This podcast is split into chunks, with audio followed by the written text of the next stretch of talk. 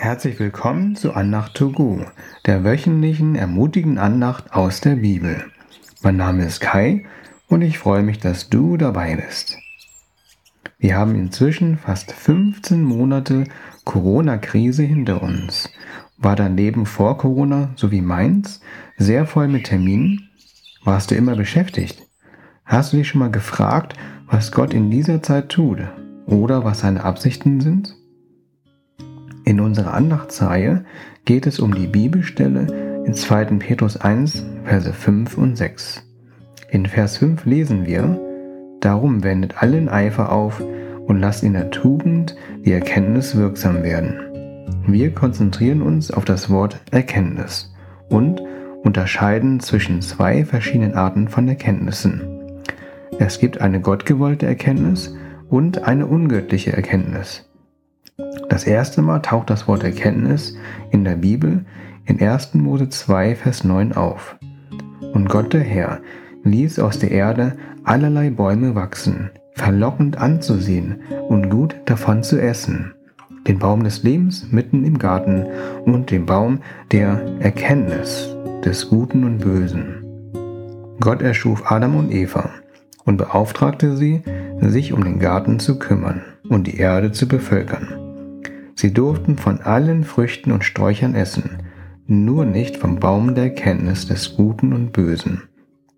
Als sie es dennoch taten, verloren sie die innige Beziehung zu Gott und das ewige Leben.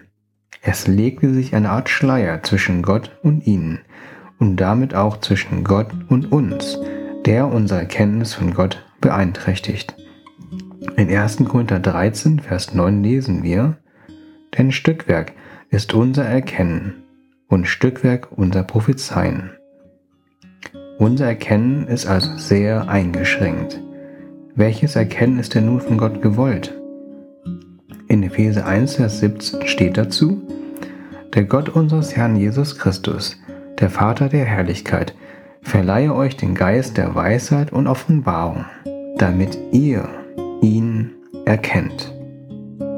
Gott möchte, dass wir ihn, also Gott, den Vater von Jesus Christus, immer mehr erkennen. Wir sollen also nicht in der Erkenntnis von Gut und Böse wachsen, sondern in der Erkenntnis von Gott. In 1. Korinther 8, Vers 1 wird das so formuliert. Die Erkenntnis macht aufgeblasen, die Liebe dagegen baut auf. Unser Ziel ist es nicht, Erkenntnisse über Gott zu haben, sondern Gott selbst zu kennen. Anstatt Stolz entsteht dadurch Liebe in uns. Darum sollen wir in der Erkenntnis von Gott größer werden. Wir haben uns schon mit dem Thema beschäftigt, dass Gott die Liebe ist. Wenn also unsere Erkenntnis von Gott größer wird, dann nimmt unsere Liebe zu. In 1. Korinther 13, Vers 2 finden wir eine sehr bekannte Passage. Und wenn ich alle Geheimnisse wüsste und alle Erkenntnis, und wenn ich allen Glauben hätte, so dass ich Berge versetzen könnte, hätte aber die Liebe nicht, so wäre ich nichts. Wenn Jesus unsere Grundlage ist und mit ihm ein vorbildliches Leben wir führen, dann ist das gut. Wir müssen dazu aber wirklich ihn kennen und in der Liebe zu ihm und anderen Menschen wachsen. Stelle dir eine Welt vor, in der du nicht nur als Einzelperson in der Erkenntnis von Gott zunimmst, sondern die ganze Welt. Gott beauftragt uns, an diesem Wachstumsprozess teilzunehmen und ihn zu unterstützen. Wir sollen seine Liebe weitergeben über die Rettung durch Jesus Christus erzählen, damit überall Menschen in Erkenntnis Gottes größer werden. In Habakkuk 2, Vers 14 lesen wir über Gottes großes Ziel. Ja, das Land wird erfüllt sein von der Erkenntnis der Herrlichkeit des Herrn, sowie das Meer von den Wassern, die es bedecken. Am Anfang habe ich die Frage aufgeworfen, was Gott in der Zeit der Corona-Einschränkung bewirken möchte. Vielleicht gibt er uns Zeit, damit wir ihn besser oder überhaupt kennenlernen. Was willst du?